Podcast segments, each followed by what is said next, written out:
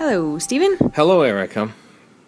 We've um, we've done we've gone against uh, many doctors' recommendations and watched uh, four episodes. Four, Well, four episodes total, but just since the last podcast, three three, episodes of the Web Planet. yes, all in a row. Mm-hmm. Eight episodes of Doctor Who today. Yeah, that's not bad. I think I've hit my wall with this. So Well, I tonight. I don't think I have hit my wall for Doctor Who. No, I no, think no. I've hit my like I could watch more Doctor Who than this in one day, but I'm starting to get sleepy. Yeah. as as happens it's pro- Sleepy Doctor Who. it's probably usually I'm usually you're the one who's sleepier than You're than sleepier me. than I am. I'm kind of jazzed by this. Are you really? Mm-hmm. Why are you jazzed by this? Well, uh, episodes two and three, I was really on board for the the Zarbi and Escape to Danger, which I keep reading as Escape to Dinner. Uh, every time I look at the screen, dinner. I know. Maybe I'm still hungry. Although I did finish off all those kettle chips, so I probably should not be. Um, Crater of Needles. I, will just say that the reason that it kind of slowed down for me a little bit, and I don't mean that plot wise, but um, is the uh, the Optera? Is that what they are? Yeah, I think you pretty much just nailed it right there.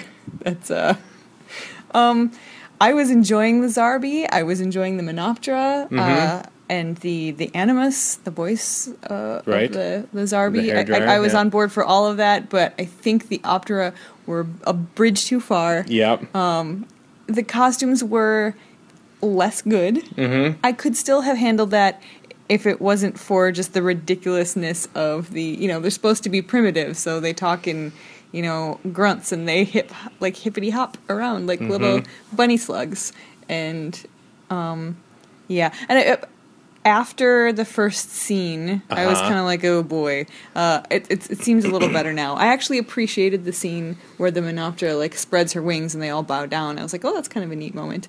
Um, Right. So so I, I've gotten past my initial dislike for the Optera, but that was that was the only thing that kind of was a, a little road bump. Um, I will I will say that yes, things are still progressing slowly mm-hmm. in this story, but I'm kind of not minding. I'm kind of not minding the pace. I'm I am minding some of the confusing direction and the shots of nothing. Yeah. And the climactic-ish battle scene at the end of episode 4 Crater of Needles was a mishmash of nonsense and I could not tell what was supposed to be happening. Chaotic. It was yeah, that was not great. It Um, almost looks like Barbara and the Menoptera, who she's with.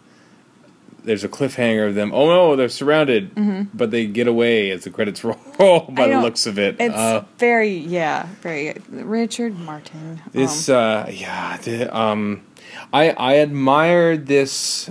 Uh, what did we say a couple episodes ago? We were talking Mm-hmm. about guilty pleasures and stuff. And we both kind of agreed on Underworld because they were trying their damnedest uh, with a you know a completely new Mm-hmm. way of telling a story, and this they do a very admirable job. I find in the script to sort of try to, and you know they're doing their best with the Optera as well Mm-hmm. to sort of try and create distinct alien races you know it's not just a bunch of guys with like you know makeup on their on the bridges of their nose like star trek and then have them Mm-hmm. you know speak without using contractions or something like that Mm-hmm. you know this is full like the zarbi speaking don't even blurp talk. blurps I was I was very impressed uh, in episode two with the Zarbi. I loved how the beeping, which I could see how that might be annoying after a while, but it, it did not. I was not annoyed by it. I was really impressed how you could tell what the emotional state of the Zarbi was based on the pitch and the speed Mm-hmm. of the the beeping. I thought that was really amazing and the kind of thing that kids would be able to grasp onto Yeah. immediately. Like that that just seemed really cool to me.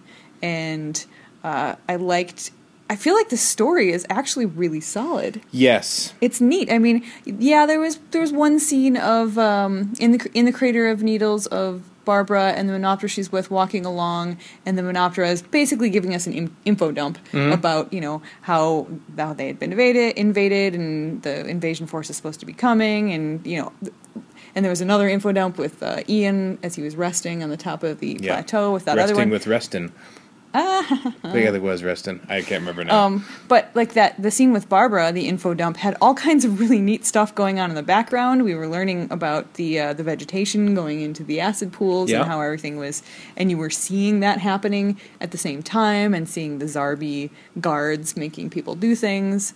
Um, the the rest scene with Ian made perfect sense because they have trouble breathing, so they needed to stop and take a rest, and Yeah. Ian needed to lie down, so it was a perfect time to give some information. That's exactly the kind of conversation that mm-hmm. would happen on the top of a plateau. It did not feel like an unneeded info dump. It was it was legitimately the kind of thing that I would have expected there.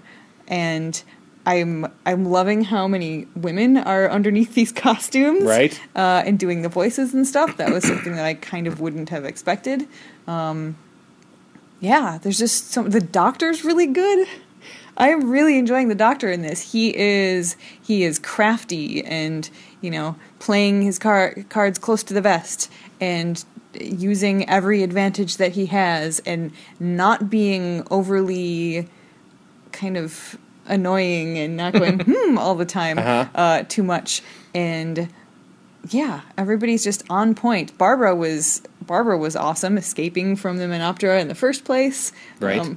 by you know slowly moving that stick towards her with her feet and then Mm-hmm. you know knocking them over and running away although it turns out from the menoptera's perspective it probably would have been better if they would have killed her in the first place because as soon as the zarbi got her they uh, they put one of those gold yokes on her Little and she led them yeah. directly in Yeah. and then not only did the zarbi kill the menoptera but like they're just tramping over their dead bodies like seeing that other menoptera almost tripping over the wings yeah. of his dead companion oh there's some real pathos in here i feel very bad for for the menoptera who are um you know ex- explaining things about their friends and you know my, i'll never fly again yeah, It's getting like, their wings eaten oh. off. Yeah. Yeah there's there's so much good stuff happening and and yeah it's a little slow yes there's there are you know maybe it took a little too long for ian to run away along those corridors and run into that one zarbi Mm-hmm. and then foolishly get trapped and then escape again with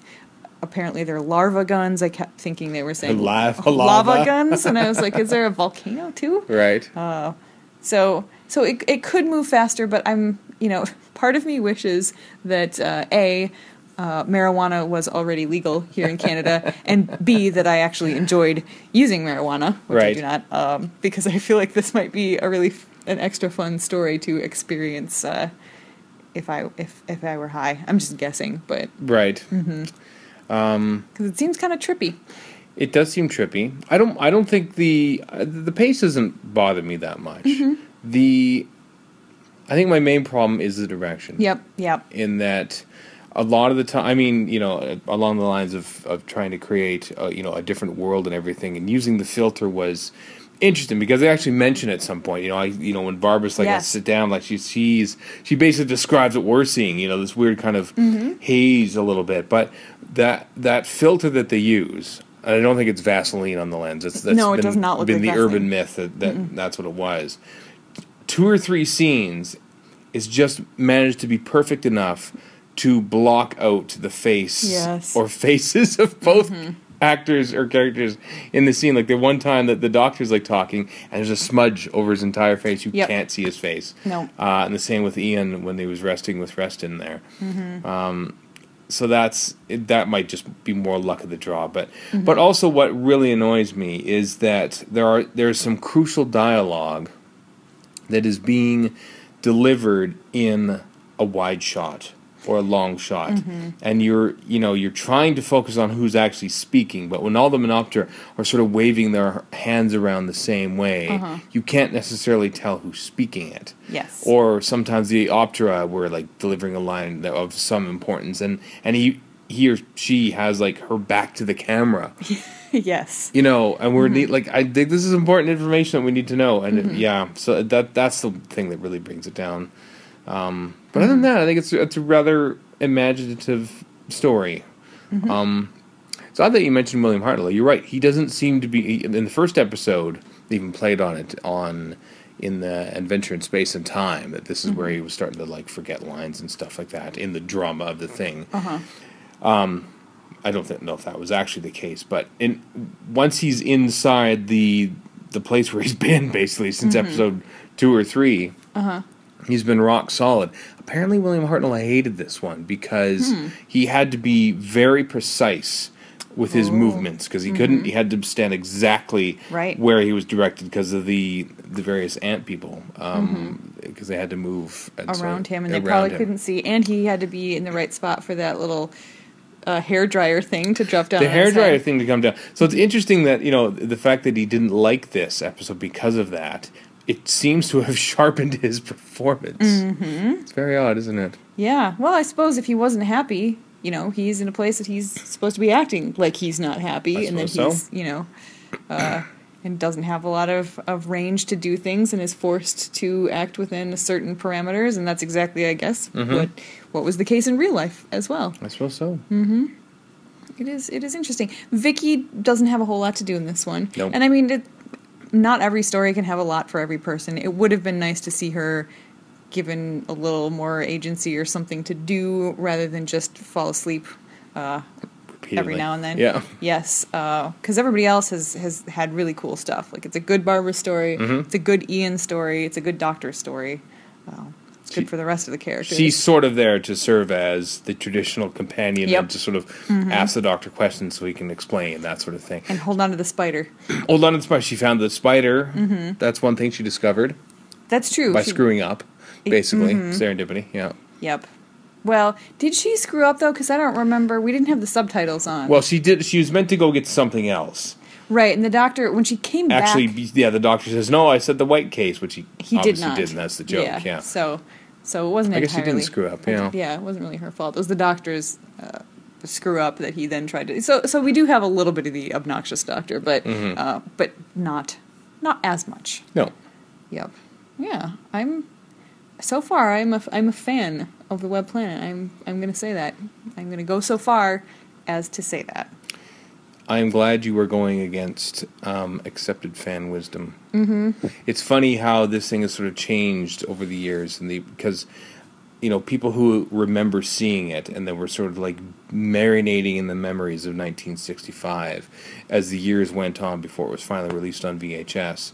Um, a lot of those people were saying, "Oh, it's wondrous!" Like Mm-hmm. you know, this weird alien environment. It was just such a. Apparently, it was a very expensive episode too. They went completely imagine. over budget. They're flying. They're flying around on Kirby wires and stuff.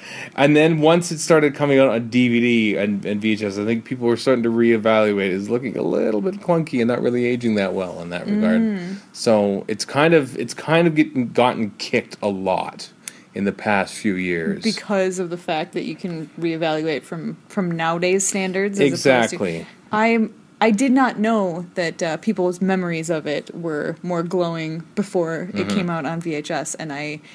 I'm glad to hear that because my thought from watching it was, was just that if I were a person watching it at the time, I would assume that this would be something that I would just love the hell out of. Right. Because it's just so neat. It really is otherworldly in a way that nothing else we've seen yet has been. I mean, with the possible exception of the Daleks, because the Dalek City is pretty and a pretty amazing thing in and of itself. But I don't think it quite reaches the same heights that this does in terms of giving you so many different views of of the world. You've got this, you know, crazy vegetative uh, fortress kind of thing that's also growing. growing, yeah. That's got all of these ants and you know a a voice from above that's that's that's in charge and then you got you know the flying butterfly people who you know move around kind of neat and and are very articulate people and i like the makeup on their faces quite a lot i have Yeah. to say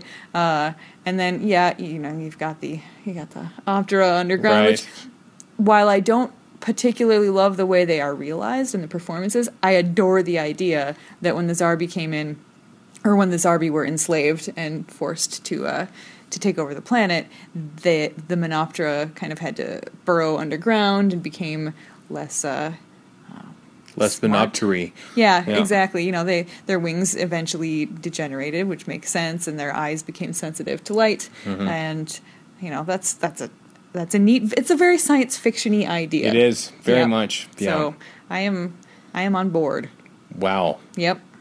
So I'm I'm sorry that we don't have it in us to finish it off tonight because there's you know there's a little contrary part of me that just wants to do you know, the same thing as we did Power with censor, through. Sensorites and just be like screw you received fan wisdom we loved this enough to watch it all at once Right. but it is also 11 p.m. and you still have to edit Hockey Feels, I'd have to do a Hockey Feels episode, yeah. which you guys should all listen to if you're remotely interested in hockey. Yes, there's Mm-hmm. a great interview with uh, Melissa Geschwind about Marty Brodeur, whose number is being retired uh, later on this week. I also rant about the Edmonton Oilers, who were terrible this past weekend, which uh, hopefully, thankfully, I've mildly forgotten about because of watching eight episodes of Doctor Who today. Mm-hmm. It's which nice probably- how it softens the blow a little yeah, another reason why we are, aren't watching all six of the Web Planet because that Mm-hmm. would be tough to watch ten episodes.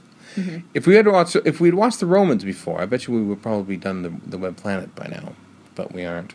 If we hadn't watched the Romans, If we hadn't watched the Ro- if we Okay. already done the Romans, I think we, Gotcha. we easily would have finished uh, Yep. the Web Planet. But such as it is, eh, you know, it's lazy Doctor Who. We get to do it at our own at our own pace. That's Although. I know that we're going to get tweets from people saying doing to eight episodes in a, in a night that's not lazy. We really should have called it whatever the hell we damn want to do Doctor Who, but that was really long. So not as catchy either. no, it really isn't. Not have a good Twitter handle. No, too many characters. Way too many Way characters. too many You have to. Mm-hmm. come up with like some sort of acronym and stuff, and there would just be no fun for anyone. So, so Well, right. I'm going to just be too lazy to defend ourselves. Yeah. Maybe we'll be um, not lazy enough to watch the last two episodes before we go to Gallifrey 1. That would be good. It would be nice to not have that hanging Yeah. over us. You know, so we don't have to finish it at Gallifrey 1. We do Mm-hmm. Yeah. intend to do at least one episode from Galley. We'll try. I never want to promise. We do intend to try anything. to maybe, possibly. Tell you this I'll bring whatever episode we uh, would watch next Mm-hmm. to Gallifrey 1 Absolutely. in the event Mm-hmm. that we might do an episode from Galley. Yep. Because we did one. We didn't do one from Chicago TARDIS, did we? I don't think so.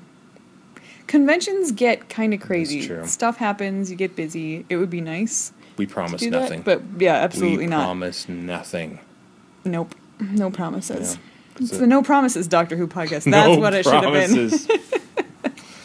All right. Well, thanks for thanks everyone who uh, listened throughout the day, Mm-hmm. or indeed in the future when everyone downloads all these and watches them, and uh, Mm-hmm. and we'll get back to the last two episodes of of the Web Planet sometime in the near future, I dare say. Sometime. Yep. It was. Uh, it was nice to sort of take over the incomparable podcast network for for this evening. Uh, I believe all of our podcasts have gone out with no other incomparable show going out in between, which is uh, which is something that doesn't happen very often. Nope. Because there are lots and lots of excellent podcasts on the Incomparable Network. You should go and check some of the rest of them out at theincomparable.com. Um, because we are happy to be on such a wonderful geeky network. We are indeed. Yep. All right then. Well, bye. Bye.